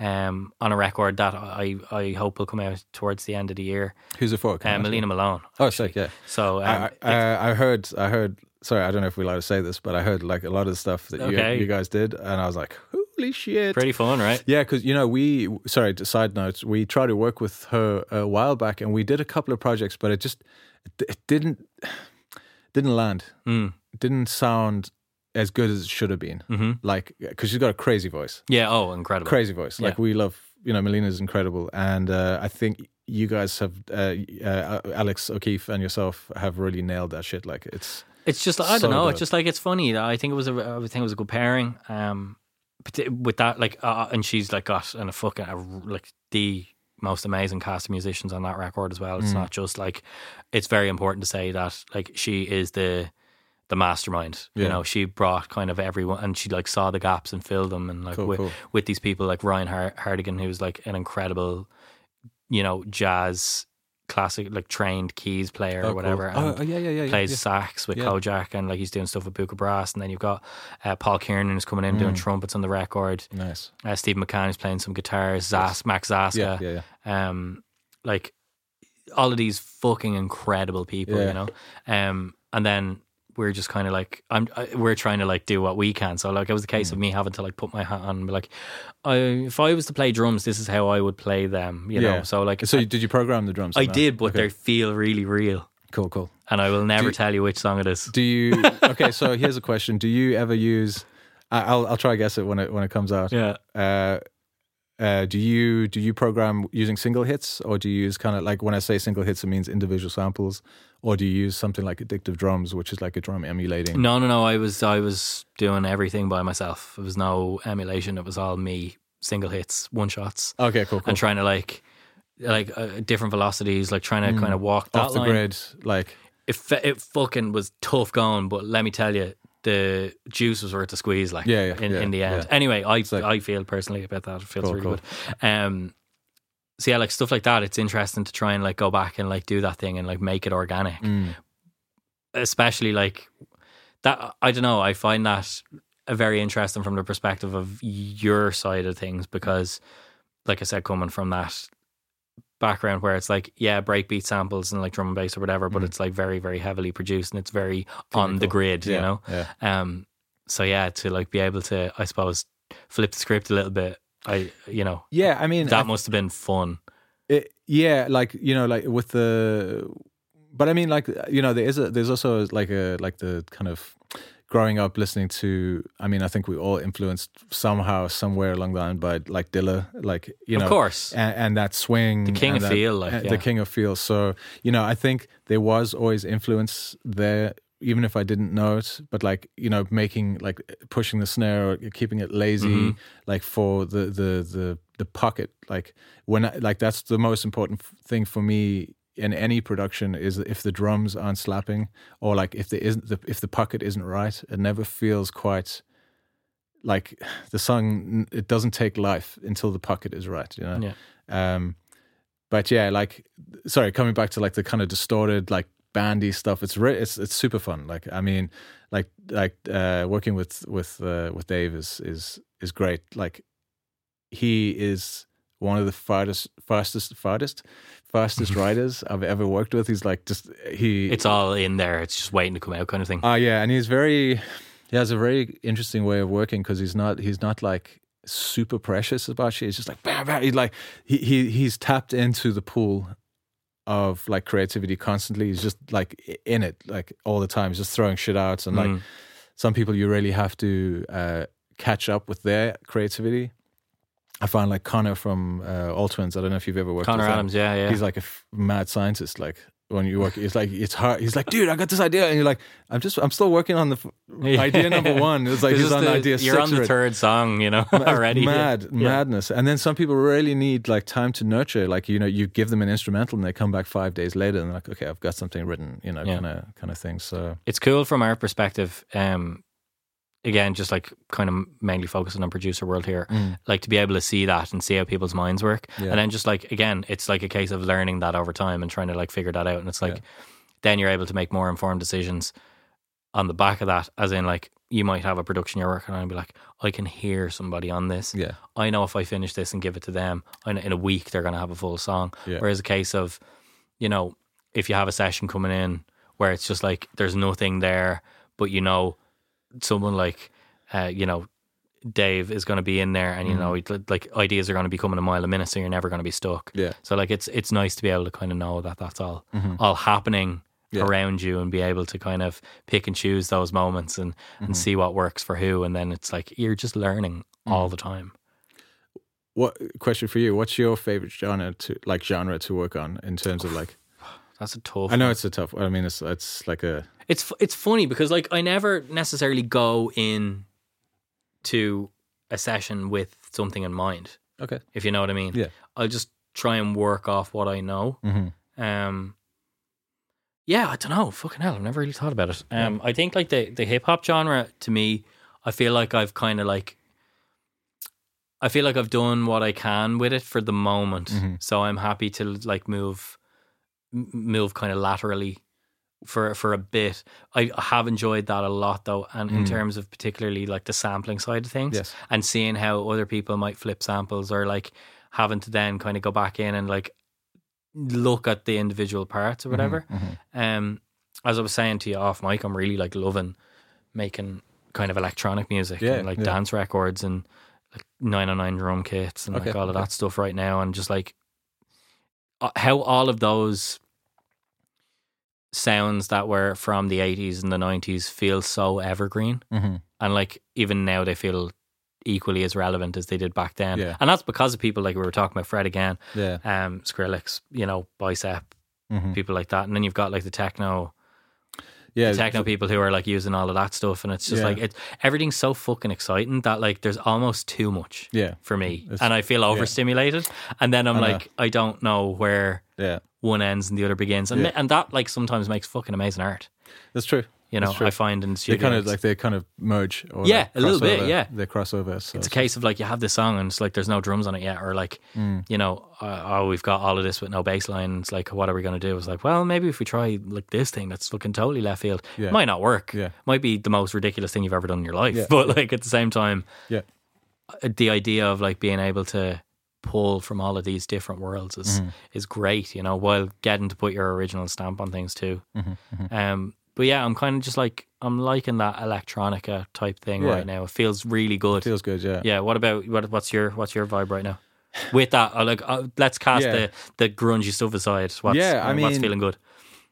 I, I guess I'm like, in terms of maybe not genre, but tonal quality, I either like something that's like super bass heavy and distorted to fuck, like basically like super, super heavy stuff, or um, I, I do enjoy kind of cinematic, cinematic stuff. Yeah, like scores and things like Scory, that, yeah. kind of super like intimate, um, soundscapey stuff as Mhm. well. It's really nice. Um, also you know like I I enjoy listening to like say Philip Glass like that kind of stuff like Mm. very like weird abstract like more uh modern kind of classical kind of stuff as well Yeah. which is quite fun but yeah I don't know I don't know I don't know you know why I asked you that question because it's a It's hard hard- it's hard to answer, it's a really it? hard one like because I think as a producer you really need to be versatile and be quite open to as many different genres as possible Yeah. uh, you know Yeah, that's Uh, what that's kind of what I was getting at. Yeah. and in terms of like you know trying to work with what you have in front of you, or trying Mhm. to work with ideas that kind of develop like that, just seeing what happens because, you know, I think uh, it's funny as a producer. I think you do develop a sound, Mhm. but like. And I, I, like I feel like I probably have that in there somewhere, but I just Yeah. don't know how I would describe it personally. Yeah. you know, I feel like if you were to, like looking at a retrospect, I can kind of hear it in the likes of all the leaves are falling or whatever. Mm. Um, Yeah, that does have a very like specific the, sound, the- yeah, like the earlier Bobby Arlo stuff. Yeah. Stu- you know things like that. I Yeah. definitely feel like, oh yeah, that was definitely like my sound of a time. I just Yeah. don't know what it is right now. Those records were great, by the way. yeah, I'm Really I, like good. I'm very very proud records. Those records. What am Yeah. I in LA or whatever? Those songs are really good. Yeah, I'm like uh, I I I'm very proud of like anything I've put out. I have to say. Um, Well, that's great. it's it's been like it, it re- like it is a privilege and it's like important to kind of uh, like some days I'm sure you're the same some days you're just like fuck this like Mm. you know and it feels like it's so hard to be creative every day but we are very lucky to be doing what we do and it is a blessing to like have that trust from people Yeah. who are making art Mm. to come to you and say you know I want you to I want to do this through you Yeah. that is um that is a it's, it's a real um Yeah, it's, a real honor you know It's hard to arrive with that full um, enthusiasm all the time Mhm. as well. we're, we're human beings you know Yeah, yeah, it is. It is. It's a tricky one. Like, to for anybody out there that wants to become a producer, you like. It sounds like the dream job on paper, but Mhm. it is. It is like taxing sometimes. Uh, Yeah. especially if you're reaching. Uh, maybe you're not doing just technical stuff, but there's like creative thinking happening, and sometimes you just need to not make anything to have space to create as well. yeah Like, um, but anyway, yeah, Yeah, no, you're right, and it's, like a, it's a privilege for it, sure. it is, but like again, so important to note. Like you said, it's not, it's not one. We're not at hundred percent, Mhm. hundred percent of the time. We're human beings. Yeah. you know. Um, it, it's not like you can't. We can't just switch it on and switch it off like that. Yeah, yeah. You, you know, it's a it's a case, a case of like being present when you need to be present, Mhm. and like if you need to, like personally, I don't listen to a lot of music outside Yeah. of Yeah. outside of my work, which Yeah. I think is kind of a condition of doing what we do. Yeah, you kind of need to take a break as well. 100%, yeah. Uh, what do you? What would you listen to? It's like, podca- podca- podcasts, is like a big Yeah, thing for me. Me too. Yeah. And like, yeah, I might listen to like Rick Rubin talk to Owen Yeah. Wilson for two hours, Yeah, but yeah, like, yeah. you know, it's, I don't know. I just feel like you're not. It's like a different stimulus. Yeah. Um, there, you know, and I don't know. I just find it really hard to like, you know. And I said this to Alex as well when in our in our chat. It's like very hard to not completely decimated in your head in Mhm. terms of like what you're listening to being like oh well I would have like done a double hit here or I would have like put the kick louder in the mix for like and I'm getting it from fucking both sides because I'm a mix engineer like I would be Yeah. kind of 50-50 mix engineer Sure, producer sure, sure. so like it's it's fucking very difficult. It's like you're thinking because I'm thinking personally Yeah. about the creative decisions I would have made, but also the sonic decisions. Of course. Of It's fucking so tough. Like I find it, I find it really, it's very stressful sometimes Yeah. To listen to music. How do you feel when you go out and listen to music? Uh, like, say, if you go watch a band or anything like that. Like, how do you like? I have I have serious difficulty if the engineering is bad in the venue. Yeah, Or uh, you know, it's just whatever acoustics or anything like that. yeah, or, yeah.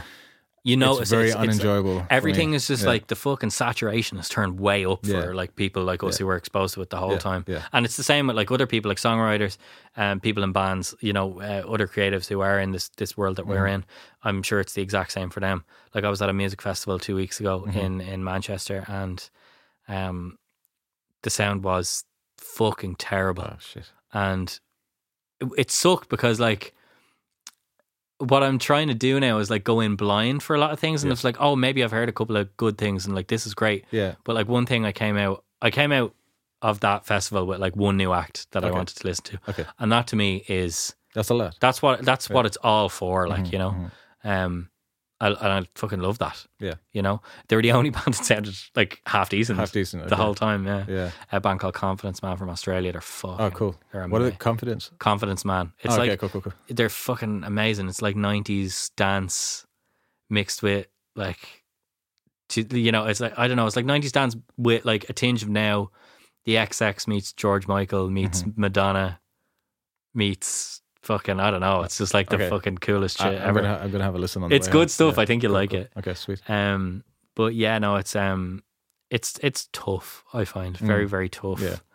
Um, Yeah, I think as soon as you specialize in anything, you're always going to kind of view it with a, that perspective or those that that kind of lens Mm. um, in mind. I guess regard like if you're an illustrator or if you I know. Yeah, it's like you're looking at the finest details. and- even as a as a builder or like a carpenter, Mhm. you're going to look at a piece of wood and be like, oh, the joinery on that is not very good, or, Yeah. or you know, you're kind of always yeah, going to I would have done that differently, kind of thing. Yeah, I find that that's what I find yeah, is like the most reoccurring thing for me. Is just like I would have, you know, I would have yeah. but it's like when you fuck it, it, makes when you when hear find something, that's mind blowing, Oh my god! Yeah. It's like the it's it's the highest high you'll ever Yeah, have, and it's like I don't know. Sometimes it's like, is it worth hating everything I'm listening to for nine months of the year to like find one That one. thing that's Yeah. really really good? I don't know. It's it's it's a funny one. I think I think it ch- it changes as well, like the, um like once you start going through a couple of uh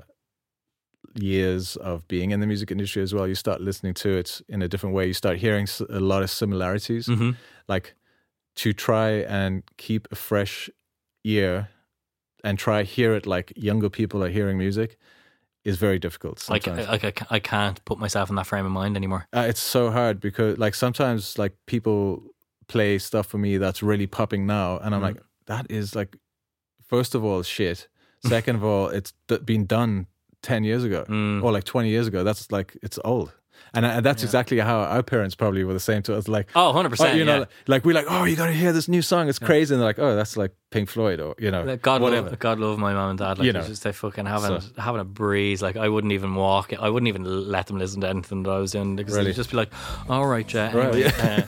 uh,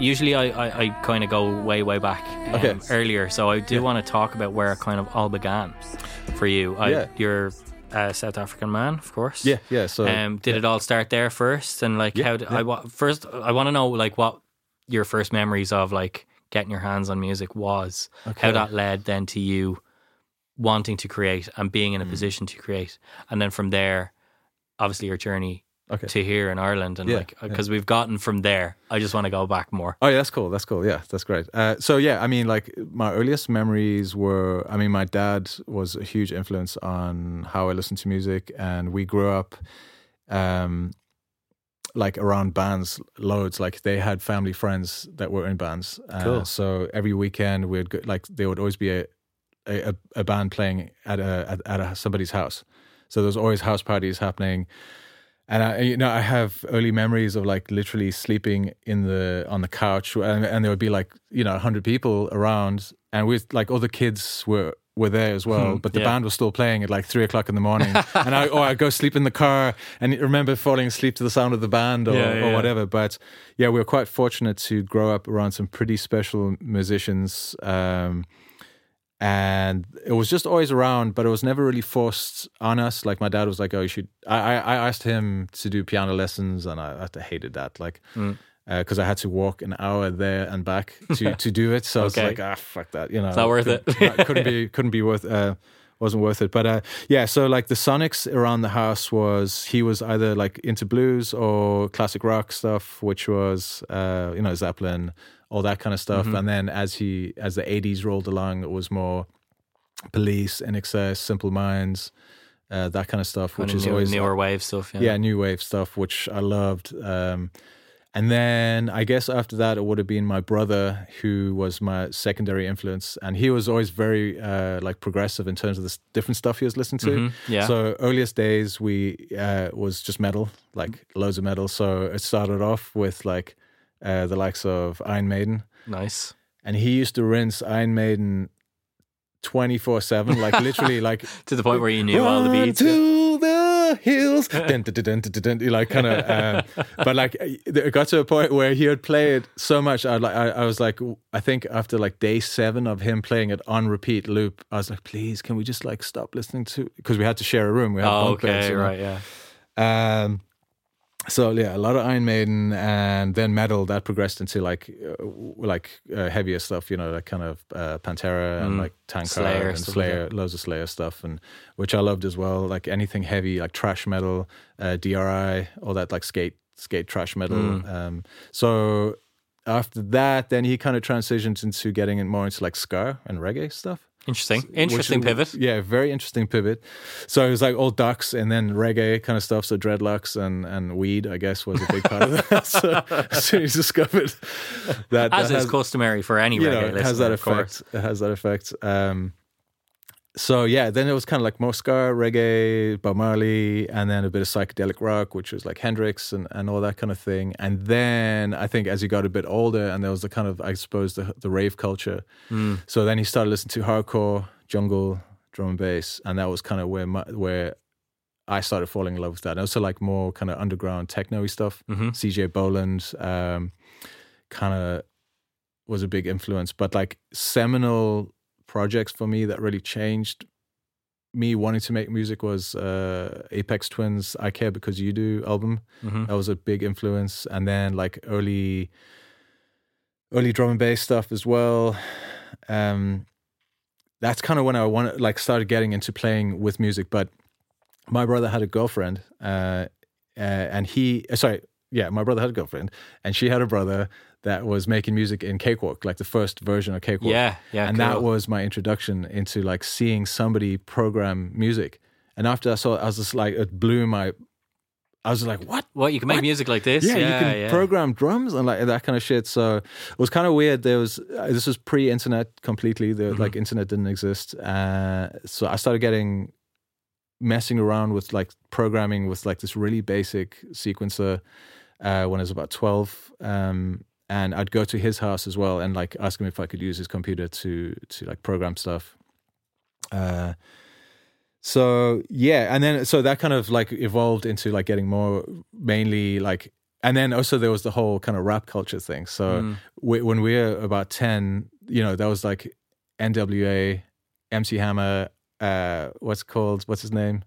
Uh, Slick Rick. Ice Ice Ice Ice Baby. Oh, fucking Vanilla Ice, yeah. So that kind of you know like all that Yeah. cheesy. Yeah, yeah, Uh, and we were kind of getting into it, and then I asked because my mum uh, lives in America, so we I, I asked her if she could um, send me some some rap music. You know, like I want rap. yeah. Um, and she sent over a tribe called Quest's first Oh album. my god, what a So, selection! so, or she went. So she went into a record store over there and said, like, listen, my son's young. They're listening to all this like gangster rap shit. Can we get him something that's more like, maybe a, yeah, maybe a, a little bit more bit more you know. Yeah. So this guy Yeah, picked yeah. out the uh, Called Quest, the People's Instinctive Travels, uh, and that I remember getting that in the post, and I was like, "This is shit." I hated it because it wasn't like If, yeah, it wasn't as kind it of wasn't hardcore. like you know we're like you know like a two Live Crew like face down ass uh, you know whatever. Uh, so, but about two years later, I got back into it, and I was like a total game changer. And then from that, there was like okay, De La Soul, uh, Black Sheep,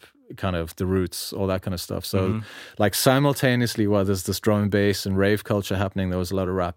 Uh, or like the hip hop culture, kind of alongside Yeah. that, and one being kind of more of like a, one being less of a subculture than the other, I guess. Yeah, Yeah. yeah. It, was, it was kind of weird because along with all of this, during that time, was skateboarding was a huge part of who we were. Like my brother and I had Mhm. been skating since we were like, um, I think maybe about eight. Eight. I started when I was eight, and he started a little bit older. And we like we li- we were just hood rats basically on skateboards. That's all we'd do is like go to school after school, just hang out and skate around Johannesburg. You know, so uh, listening to tunes. So I'm probably giving you too much details. Not at all. so- I wanted it all. uh, Not enough. Go back. so yeah, I, you know, uh, I guess the oh, oh, and then another part of all this whole music making thing was that uh, we were more into illustration and art. Actually, that was our kind that was going to be something else I wanted Yeah. to tap into because I was going to ask if you were like in any way creative in any other aspect Yeah, before the Yeah. music stuff came along. Because personally, like I was big into like drawing, painting, stuff Yeah. like that. Okay, cool. Spray paint, stenciling. Yeah, yeah, yeah. Did a lot of that Yeah. kind of stuff. Yeah. So that so uh, my brother went to the National School of Arts uh, in Johannesburg, and and I actually ended up going there as well. Uh, so I studied fine arts for uh, six years. Oh, So amazing. I did like kind of sculpture and jewelry and painting and uh, all those different disciplines, which was amazing and an incredible experience. But like when I was at high school, I got to meet different guys, uh, like different MCs, and they were looking, they were they wanted beats.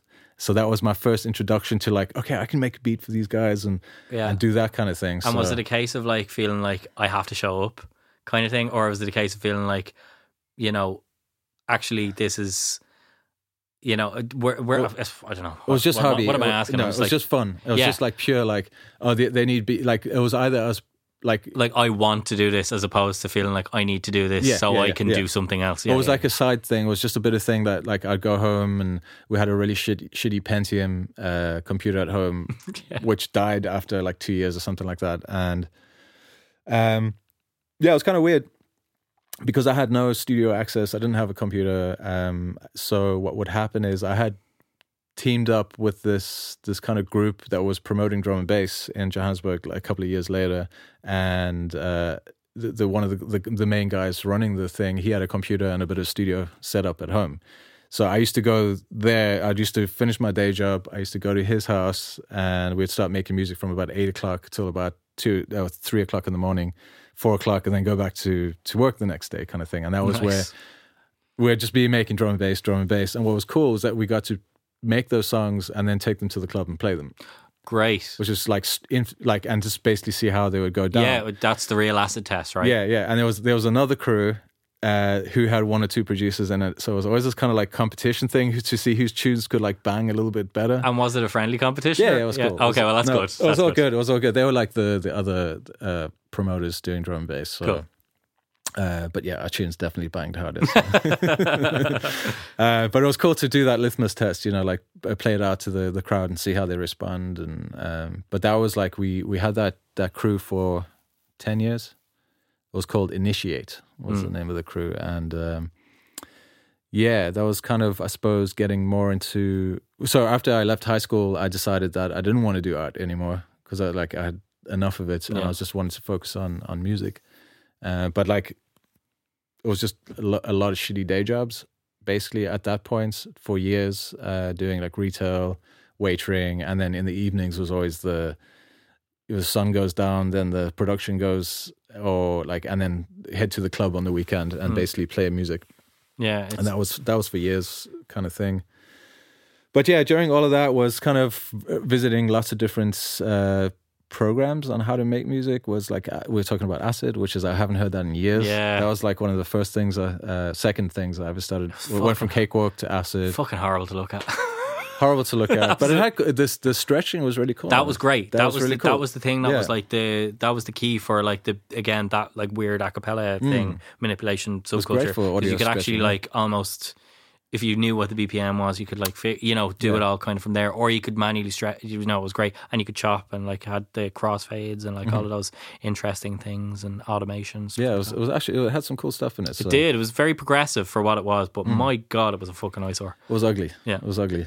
But uh, again, also like Fruity Loops went into that for a couple of years and then to Reason, from Reason to uh, Cubase, and then from Cubase to Logic, and then from Logic into Ableton. You've done it all. Done it all. And so, fun fact, just side story. Like when I was about twenty, uh, the I was so my girlfriend at the time. She had found out about these summer camps in the in the US that you could go and become a counselor. You know, like I'm sure you've seen movies. Camp, yeah, like a camp, camp counselor. counselor, yeah, so yeah. there was like this creative camp in upstate New York, uh, and they had like a dance program, and they had a uh, uh, an art program and a music program, Cool. and they had a rock school program as well. Interesting. So she, she she got in as a doing art. Uh, she was teaching silkscreen and illustration, uh, and I wanted to go. So I saw that they had this rock program kind of thing, Yeah. and they needed somebody to run the studio. And I was like, I can do that shit. Yeah, say less. I, I got this. So I hustled my way in there. Get there. I'd never used Pro Tools in my life. I've never used a Mac in my life. Mm. Never recorded a band in my life. Hadn't a clue. And uh, I spent. I got there that night, and I just I, I learned how to do it in a, in 24 hours. I, I I learned how to use Pro Tools and a Mac, and I just there was pure, one pure exposure therapy. Like Holy shit, I was in the deep end, like proper deep end. Um, but it worked out in the end. And I came away from it knowing that I didn't know shit, but like it was But that's like the most fucking important thing. Like, just dive in there. Just, Yeah. just do it, you know, because it's the best way to, to learn anything is just put yourself into it and then try and get your way out. I, I was lucky enough, there was one guy that is an incredible musician and he had done a bit of home recording with Pro Tools. So he kind of like gave me a few tips and I was honest with him. I was like, man, I have no idea. I haven't a clue what I'm I haven't a fucking clue. I just wanted to come here and be with my girlfriend. But so uh, uh, basically, one of the kids that was in the, the program uh, was Steve Buscemi's son. fuck off. Yeah. So I got to meet Steve Buscemi, which was crazy. Mr. Nice. Pink. Nice. Uh, his son is a mad drummer, really good. Uh, Andrew Watt. I don't know if you've ever heard of him. the name sounds familiar. He's he's just won like producer of the year, I think twice, and he, so he's been working with like doing Ozzy Osbourne and Post Malone and all those guys. yes, that's right. That's it's the Post Malone record is where I know him from. he yeah. he was there at the time. He was like nine years old, like guitar virtuoso, like crazy shit. David Hasselhoff's kids were there. it, was just, it was it was the what a fucking weird vacuum. totally, totally weird, man. It was totally surreal. Like, but it was like the camp about, for the rich and famous, like the, all these rich New York kids. yeah, you uh, said upstate New York. I kind of yeah. had like maybe thought that, but wasn't sure. Oh man, it was Yeah. crazy. It was it was wild, but uh, yeah, crazy experience. Anyway, so that was like the only time I ever recorded bands, really. Um, and then the rest was always kind of just like, I think I got hyper focused into producing drum and bass after that. Mm. Um, Did you just- feel like you were more equipped? yeah, I think I was just so absorbed in that culture. Um, we also, you know, internet was slowly but surely getting a little bit better. I mean, even when I moved here to Ireland, which was about 17 years ago, Mm. uh, I was shocked at the speed of internet here. I was like, holy shit. Like, it was incredible. Oh, really? Incredible. That was not what I was expecting you to say. Compared to, because we're still like on dial up, dial up territory. Yeah. You want, you know, and you know, you want to get a sample pack. That's a gig. You know, that's like a that's About like- six days on. yeah, exactly. Yeah, You know, come back in a week, yeah. Getting any kind of resources, it was all like how I managed to get sample packs back in the day. Is we used to bring we used to bring DJs over Yeah. for our gigs, like and then, like they bring CDs or something. With yeah, them. and they'd give us uh, sample packs. So Yeah. we, we brought over like Dieselboy from the US, or we'd bring over uh, Dillinja. Uh, sorry, not Dillinja. For um, ah, shit, I've forgotten all their names now. A couple of different DJs, and they were really sound. Like Raiden was really cool. Uh, he he just he was like, yeah, take my breaks pack. You know, the kind of all the all the classic breaks and like all the samples he was using. So that's how we'd managed to get any kind of sonics or sounds, Mm. uh, or it was either that or taking classic records and sampling them. You know, like for like whatever, uh, like classic funk breaks or Mm. Zeppelin. Uh, just find them yourself and do it that way. So Yeah. it wasn't it wasn't like we didn't have access to. I mean, now it's just insane. The, the yeah, there's a stuff. lot out there.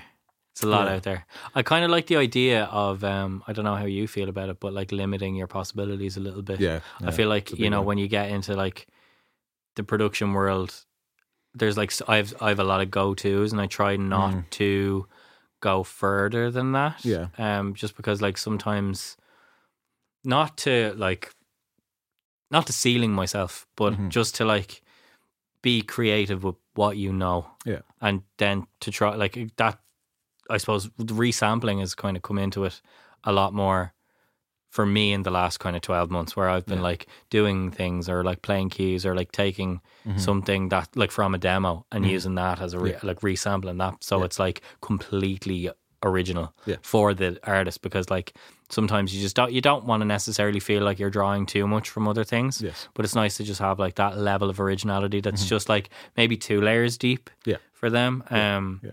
That's like I, I, that's kind of how I feel about it now. I don't know. Do you employ something similar? Do you have like a certain thing where you're like, I don't want to stray too far from the path, or is it a case of the possibilities are fucking endless here? I think it depends project per project. Yeah. Um, like I, I would imagine you probably have like certain situations, like certain clients who, um, or certain artists you work with, who might kind of allow for more of freedom in Yeah. that regard, or want want something that's a bit more Yeah. quote unquote avant garde. Yeah. And then there's certain ones where it's just like you kind of know where you're at and you know Yeah. what you've been brought in for or whatever. Yeah. Yeah, I'll I'll always ask if I'm say if a client comes in like so I would say that uh, fifty percent of my work is like say uh, a paid client coming into me saying, okay, oh, can you produce my song? And I'll be like, okay, can I get a set of references of what direction you'd like to take it in? Mhm. Like, Yeah. let's go for uh, like how you would like your vocal production. Uh, the second one would be like, okay, drums. Let's look at that. Like, give me two references how you feel the drums should be on this track, and then like, if it's a dance track, you know, you're kind of going, you're reaching for your your your palette, like the Yeah. M1 and all those classic sounds. Or if you're going for rock stuff, you know, you got your guitars and your bass. And but I, I guess what I'm always looking for, like a little unique moment in it that makes it sound not like what everybody else is doing. Like if you're doing a grungy track, like what can we do to make it feel like, oh shit, it's a little bit modern or Mm. it's slightly different. So Feels like of the time. those Yeah. little little moments. Um, it's funny, like like a lot of people would be like, "Oh, we're looking, you know, we came to you because we you have that modern sound." I'm like, "What? What is the modern sound? I don't know." Like, this this is it, right? And I Like, think I have an that? answer. okay, Um, because I, get- I get that Yeah. a little bit as well, and it's like I really like your sound. I think it's just like it's your intuition. Mm. I don't think it's necessarily a sound. Yeah. I think that's just how things happen to turn out. I think it's intuition. Yes. At least to me, it feels like that. yeah, I think know? so too. Yeah, And it's like, it- it's not, it, sometimes it doesn't necessarily go beyond that, but it's Mm-hmm. just like trusting that person. Just like it's, what is it the Rick Rubin said in the 60 Minutes interview? It's like, the it, when he was asked what he offers Yeah. as a producer, if he doesn't like, because he's like, I don't have any, you know, it's the meme thing where it's like, do you play any instruments? No. Do you have any technical knowledge of how to work a Mm-hmm. Yes. recording board? It's like, absolutely barely, you know? I so he yeah. said something like, it's uh, the confidence that you that making, making others right have in his taste Yeah. have worked well, have served well for the success of other artists in Yes. the past. Yes, So it's I think that's what it is. yeah, it's the intuition. You're right. Yeah. You're absolutely right. Yeah, yeah. It's a it's an interesting one. Um, it's it's so complex. I don't think we're ever going to know. No, I, I, you know, I think so much of it is is down to feeling and and also um, like creativity itself. Like I have, I'm an, I'm a firm believer that we're conduits for it. We don't actually. hundred percent. This is it. We yeah. tap we tap into a pool, Yeah. and if you're lucky enough and you're in tune enough, like you can get there, regardless of how many tools or what you have at your disposal. Like, um, but like I mean, there are techniques that you can employ, like limiting yourself to being like, okay, I'm going to just use this specific drum kit, or I'm going to.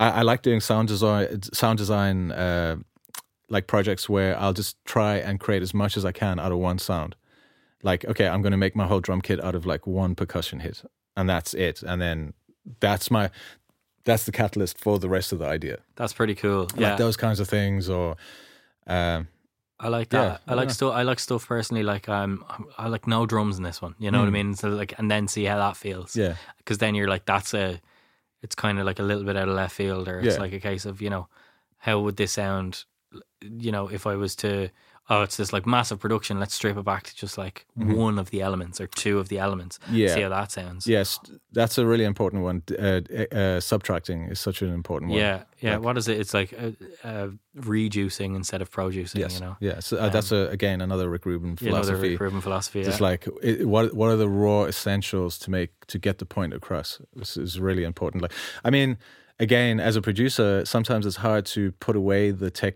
technical stuff and be like well what does a song like it's all about a good song is a good song and sometimes it doesn't need all the fancy shit you know yeah, like- and it's it's funny. Like it's it's completely about in the world that we're in. It's like so fucking counterintuitive sometimes. Mm. Forgive me, I'm swearing so much in this this episode, but like, um, it's so counterintuitive sometimes in the sense that it's not about the journey; it's about the destination. yeah Because like realistically, it's like process. You could put as much process, whatever you want, Mm. into it, but like.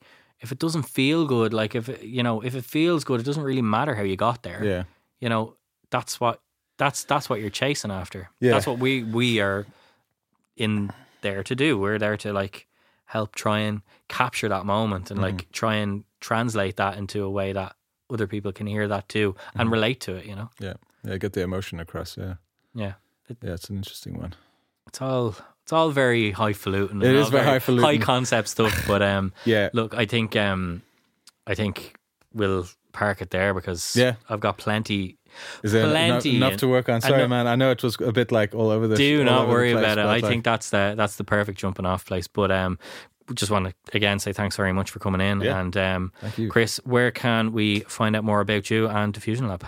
Uh, well, if you want to find out more about Diffusion Lab's normal socials, if you want to go onto uh, Instagram, we could you can find Diffusion Lab uh, there. Or if you want to find out more about the playground, which is our facility, is the Playground HQ on Instagram. We have websites for both, so it's uh, diffusionlab.ie or theplayground.ie.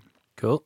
Uh, and yeah, my, myself is Benza Music. Is I, I kind of produce under the name Benza uh, is my AKA. And yeah, if you want to find out anything about us, just go there or get in touch. We're always open, and you know if we're not, we, we're very reachable and uh, chat, chatty people. So we love to talk and communicate with people. So, yeah. and I can attest to that after this wonderful, wonderful chat. Thank, you so very much, much, Chris. Th- thank- Appreciate that. Yeah, thank you. Thank you so much for having me.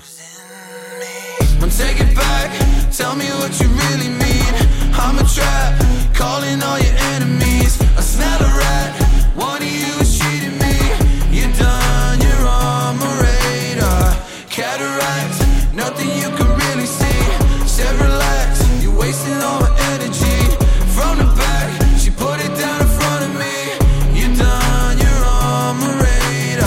Thanks so much to Chris for coming on the show. Um, you can find him on on Instagram at benza underscore music underscore. Um, you can find the playground on Instagram at the underscore playground underscore HQ. Um, all of the links are going to be in the show notes there. If you want to have a listen to um, any of Chris's stuff, just be sure to check it out on the socials and see what he's been up to. But um, yeah, really enjoyed that, and like it was cool to get into the history and just it's always nice to hear people's influences and how how it all started because the stories are always so different. And as a listener of the show, you you know if you're a regular listener, you're going to know that everyone has had a different pathway in one way or another. So yeah, it's cool and like. I, do really enjoy doing this. So if you like what we do here at No Encore, you can support us on Patreon. It's patreon.com slash no encore um, for the price of a what is now a cheap pint, I would say, um, or whatever you can afford. We would be greatly appreciated. It's bonus content over there. Um, you get all episodes um, 24 hours early and ad free, including this one. Um, which for the patrons is going to have dropped on Sunday. And uh, for all of you listeners in the regular feed, this will appear on, Mon- on the last Monday of every month, as as per usual. Also, if you haven't checked out the main show, great to check it out. It's uh, No Encore drops in your feeds every Friday. Myself and Dave Hanratty sit down with a guest. Um, Dave runs the show. We go through a top five. Sometimes it might just be me and Dave. We did a January recap there when we came back at the start of the year. That was just myself and Dave talking about the big news stories. We had a lot of fun with that. And we've had top five Simpsons songs with Mark O'Brien from Enemies recently. That was a really, really good highlight.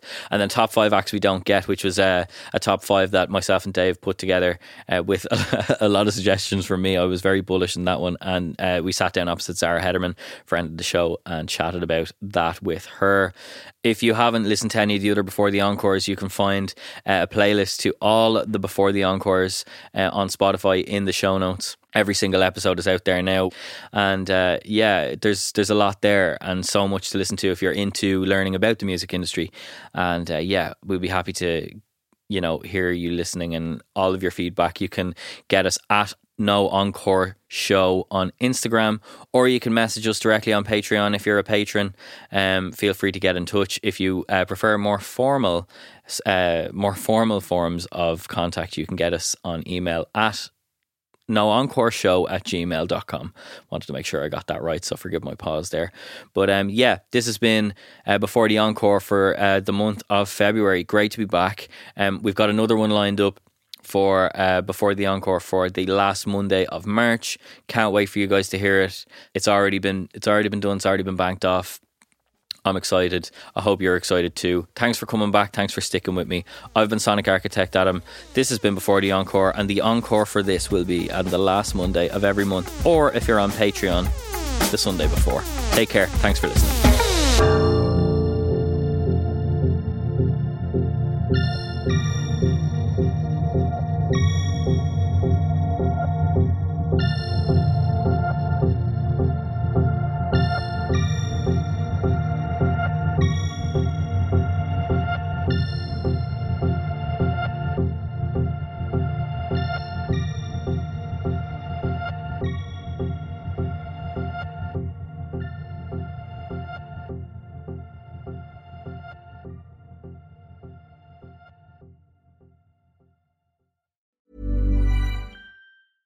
Hey, it's Paige DeSorbo from Giggly Squad. High quality fashion without the price tag. Say hello to Quince.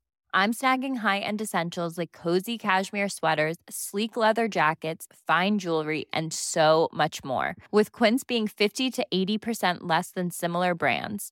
And they partner with factories that prioritize safe, ethical, and responsible manufacturing. I love that. Luxury quality within reach. Go to quince.com slash style to get free shipping and 365 day returns on your next order. Quince.com slash style.